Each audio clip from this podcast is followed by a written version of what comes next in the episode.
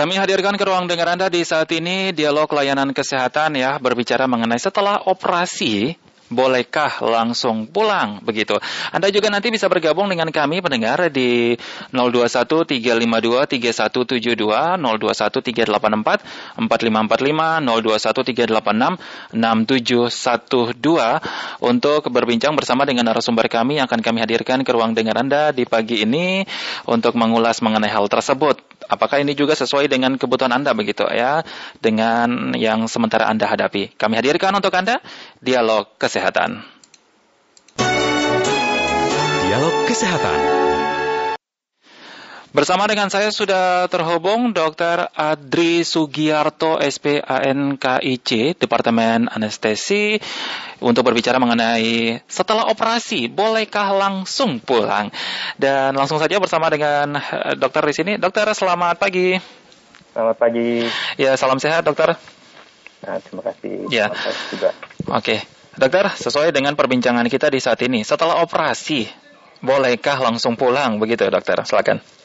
Oke, secara singkat jawabannya boleh, tapi dengan ketentuan dan syaratnya. Yeah. Jadi nggak semua boleh.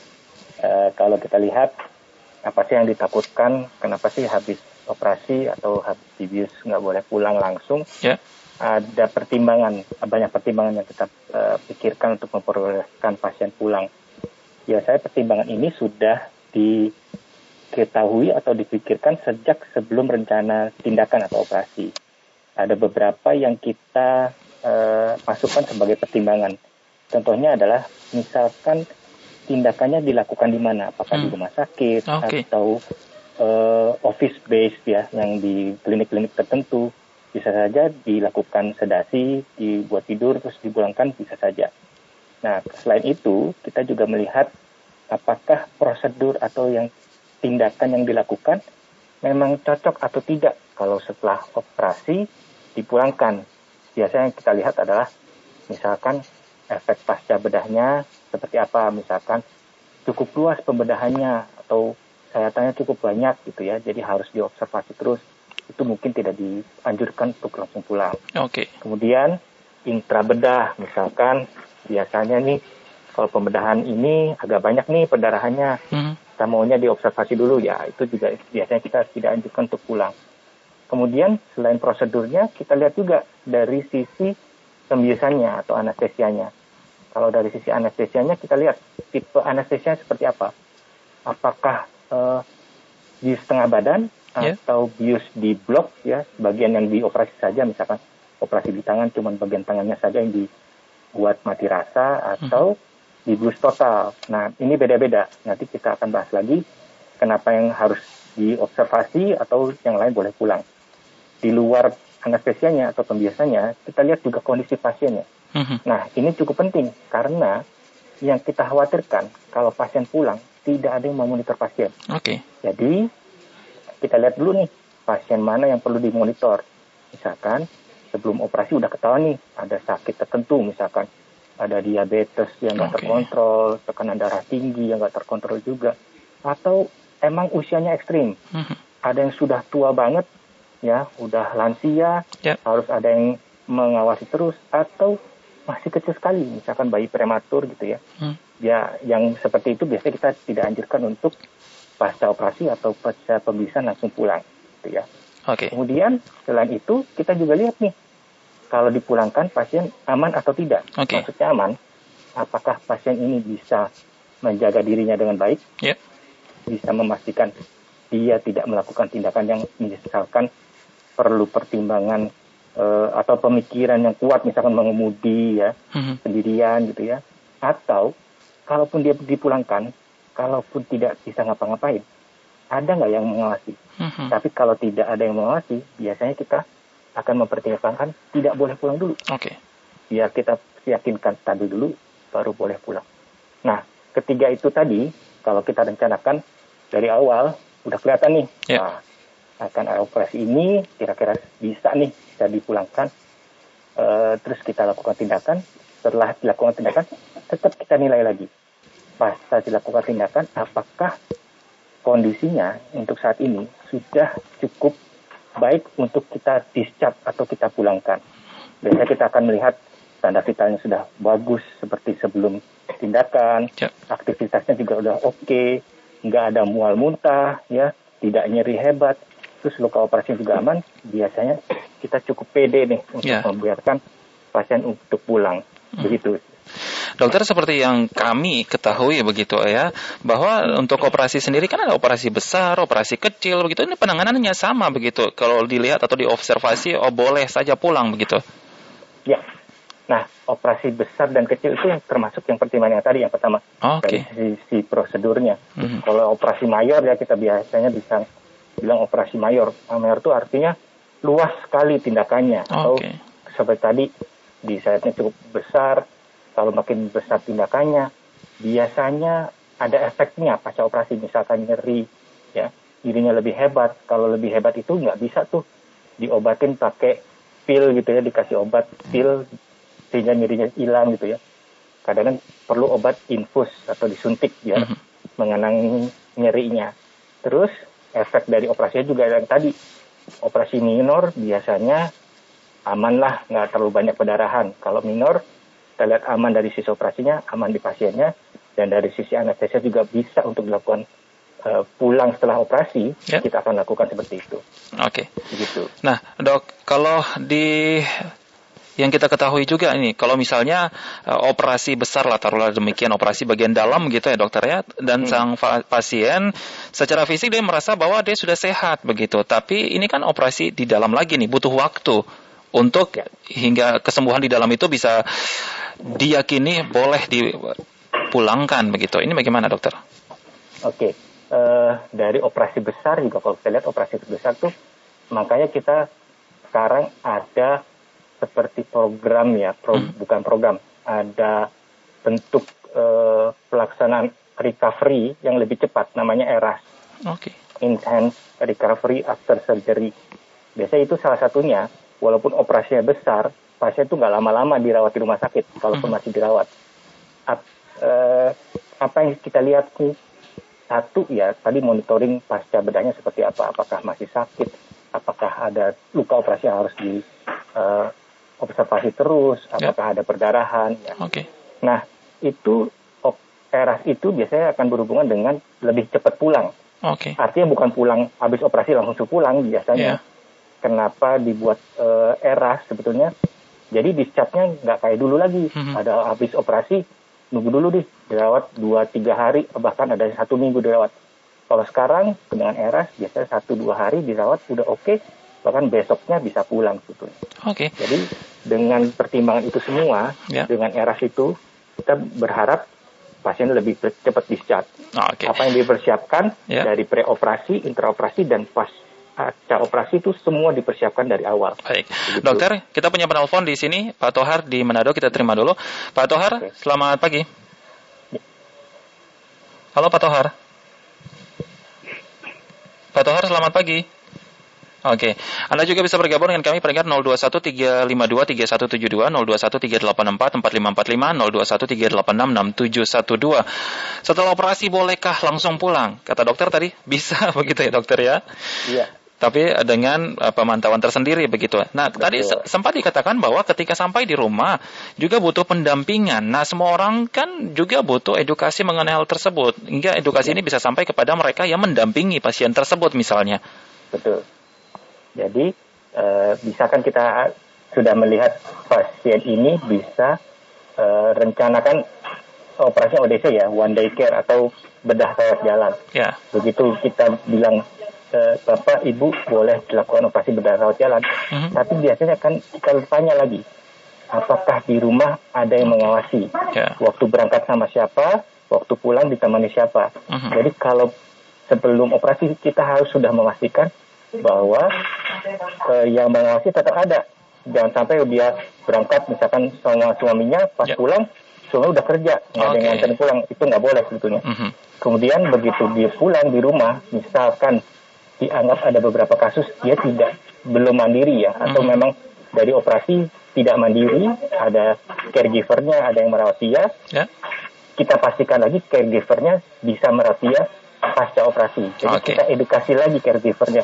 apa yang harus diperhatikan. Ada range waktu begitu dokter ya untuk bagaimana sang pasien bisa mandiri, artinya bisa melewati masa-masa pemulihan itu sendiri, begitu ya dokter ya. Oke, dokter ya. Kita punya penelpon nih, kita terima ya. Ada ya. Pak Miftah di Jogja. Pak Miftah. Halo, assalamualaikum, Bang Enjing dari Jogja, Pak Dokter Maju. Waalaikumsalam warahmatullahi wabarakatuh. Silakan Pak Miftah.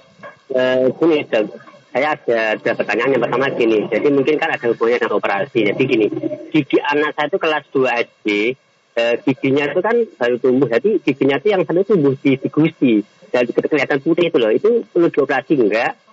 Dan solusi pertamanya gimana kalau udah kayak gitu? Yang kedua, ini mungkin kalau mungkin dokter berkenan nanti bisa dijawab atau bisa tidak. Jadi masalah imunisasi. Jadi anak keponakan saya itu kelas 1 SD. Kemarin itu kok diimunisasi kok lengannya kanan kiri disuntik semua. Ada imunisasi apa ya? Jenis apa? Jadi kelas 1 SD. Cuma ada imunisasi kok sekali suntik itu dua. Satu di lengan kiri, satu di lengan kanan. Nah, efeknya ketika mau disuntik vaksin, mereka nggak mau karena trauma. Mohon penjelasannya dokter, terima kasih. Okay. Assalamualaikum warahmatullahi wabarakatuh. Waalaikumsalam warahmatullahi wabarakatuh. Mumpung bersama dengan dokter begitu. Ya, nggak apa-apa. Ya. Yang pertama soal gigi ya. Ya. Anaknya masih 2 tahun ya. Nggak semua sih yang misalkan gigi tumbuh harus dicabut atau dilihat apakah akan gingsul gitu ya, tumbuhnya nggak jelas gitu. Biasanya kita lihat dulu. Kadang-kadang kalau memang masih gigi susu, dia gigi susunya akan kedorong, jadi akan lepas.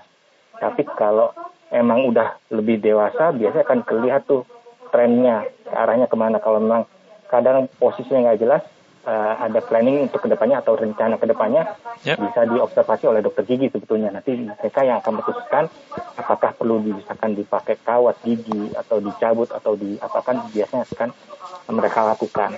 Kemudian soal vaksin, kenapa di 2 tangan? Seringkali ada vaksin yang berbeda. Misalkan ada vaksin DPT dibanding dengan vaksin yang lain gitu ya. Beda obatnya, biasanya mereka akan di 2 tangan yang berbeda. Emang membuat kondisinya jadi trauma ya. Kalau anak kecil seringkali begitu kita suntik, wah udah baru dipegangnya udah jerit-jerit. Jadi biasanya ada beberapa hal yang bisa kita perhatikan. Biasanya kita pakai pengalihan ya, perhatian dari anaknya, atau kalau perlu ada gel atau krim yang bisa dioleskan sejak 1 jam sebelumnya. Biasanya itu akan mengurangi rasa sakit yang dirasakan sama anaknya. Itu yang bisa dilakukan situ. Begitu. Ya. Oke, kita balik lagi nih dok. Setelah operasi, bolehkah langsung pulang? Jawabannya boleh begitu. Dan ini kan juga butuh masa pemulihan. Untuk masa pemulihan, operasi besar dan operasi kecil pasti berbeda begitu ya dokter? Ya. Oke, kalau masa pemulihan sebetulnya rata-rata kalau dari sisi anestesinya atau dari sisi pengisian 24 jam pasca anestesi biasanya dianggap sudah aman dari sisi kesadaran atau sisi efek obat bius ya. Tapi dari sisi penyembuhan luka ada beberapa kasus ya, pemulihan lukanya itu tergantung derajat besar lukanya dan seberapa dalam. Ada yang cuma 2-3 hari udah mulai ketutup gitu ya, udah mulai aman, maksudnya aman, mau bergerak mau apa miring-miring itu nggak bakal lepas gitu ya. Tapi ada beberapa kasus yang cukup dalam, di luarnya kelihatan aman, tapi dalamnya bisa mungkin mulai karena benangnya yang bisa diserap, mungkin akan lebih butuh waktu untuk dia boleh aktivitas seperti biasa. Yeah. Jadi biasanya kita patokannya kalau dari anestesi, paling tidak 24 jam udah oke sebetulnya untuk pulang. Tapi masalah berikutnya adalah tergantung penyakit yang diterita oleh pasien, misalkan memang nggak stabil, atau memang operasinya berat, biasanya kita nunggu dari dokter bedah. Makanya kalau pemulihan pasien itu, ini adalah koordinasi antara dokter anestesi dengan dokter bedah. Jadi dokter anestesi melihat dulu, wah udah oke nih, pasien udah bangun, udah nafas diri, bisa bergerak. Nah berikutnya tanya ke dokter bedahnya, boleh nggak pulang? Oh boleh, luka operasinya nggak ada masalah.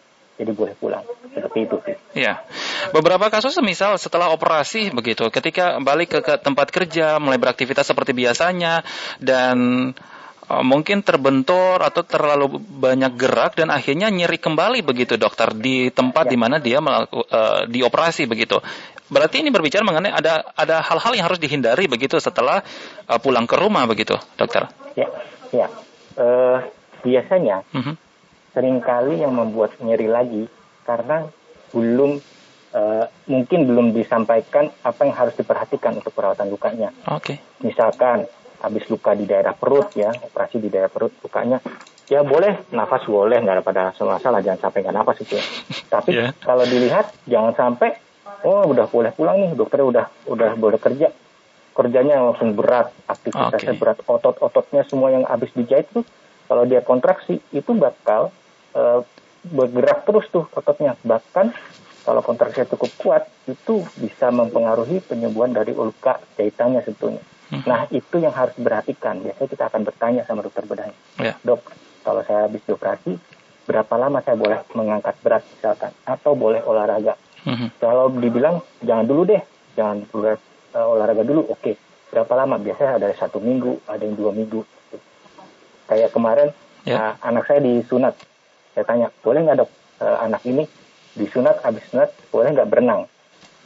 Berenang jangan dulu dok, karena berenang itu akan terendam jahitannya, biasanya akan butuh waktu lebih lama, misalkan 2 minggu. Oke, saya ikutin. Walaupun kalau dari luar kelihatannya bersih nih, luka sunatnya juga nggak kotor, nggak basah, benangnya udah rapat gitu, tapi ternyata butuh pemulihan yang lebih lama. Nah, itu yang perlu dikomunikasikan ke pasien dan keluarganya. Baik, ada catatan lagi begitu dokter terkait dengan kita semuanya terkait dengan topik yang kita bahas setelah operasi bolehkah langsung pulang, tapi dengan catatan penting begitu yang harus kita terapkan. Silakan dokter. Jadi setelah operasi bolehkah langsung pulang? Jawabannya boleh, tapi dengan catatan ada term and condition, biasanya kan seperti itu ya secara berat. Boleh tapi dengan catatan. Nah, itu yang harus kita perhatikan, catatan itu. Apa yang harus kita catat atau apa yang harus kita perhatikan sebelum pulang. Jadi, apa yang kita perhatikan buat kita sendiri, yang dioperasi misalkannya, sama keluarganya. Yang sampai, seringkali nih, yang ngerti cuma yang dioperasi, begitu yang merawat di rumahnya, nggak ngerti apa-apa. Begitu tanyain, bingung, begitu pasca bedanya agak bingung. Kemudian, pastikan juga kalau pulang, harus bisa menghubungi tempat operasi atau tempat tindakannya. Misalkan ada apa-apa, harus bisa terhubung langsung dan bisa berkomunikasi langsung. Dan kalau ada apa-apa sudah jelas nih rencana seperti apa. Itu aja sih sebetulnya. Baik. Terima kasih dokter sudah bersama dengan kami untuk edukasi di saat ini. Salam sehat dokter. Terima kasih. Ya.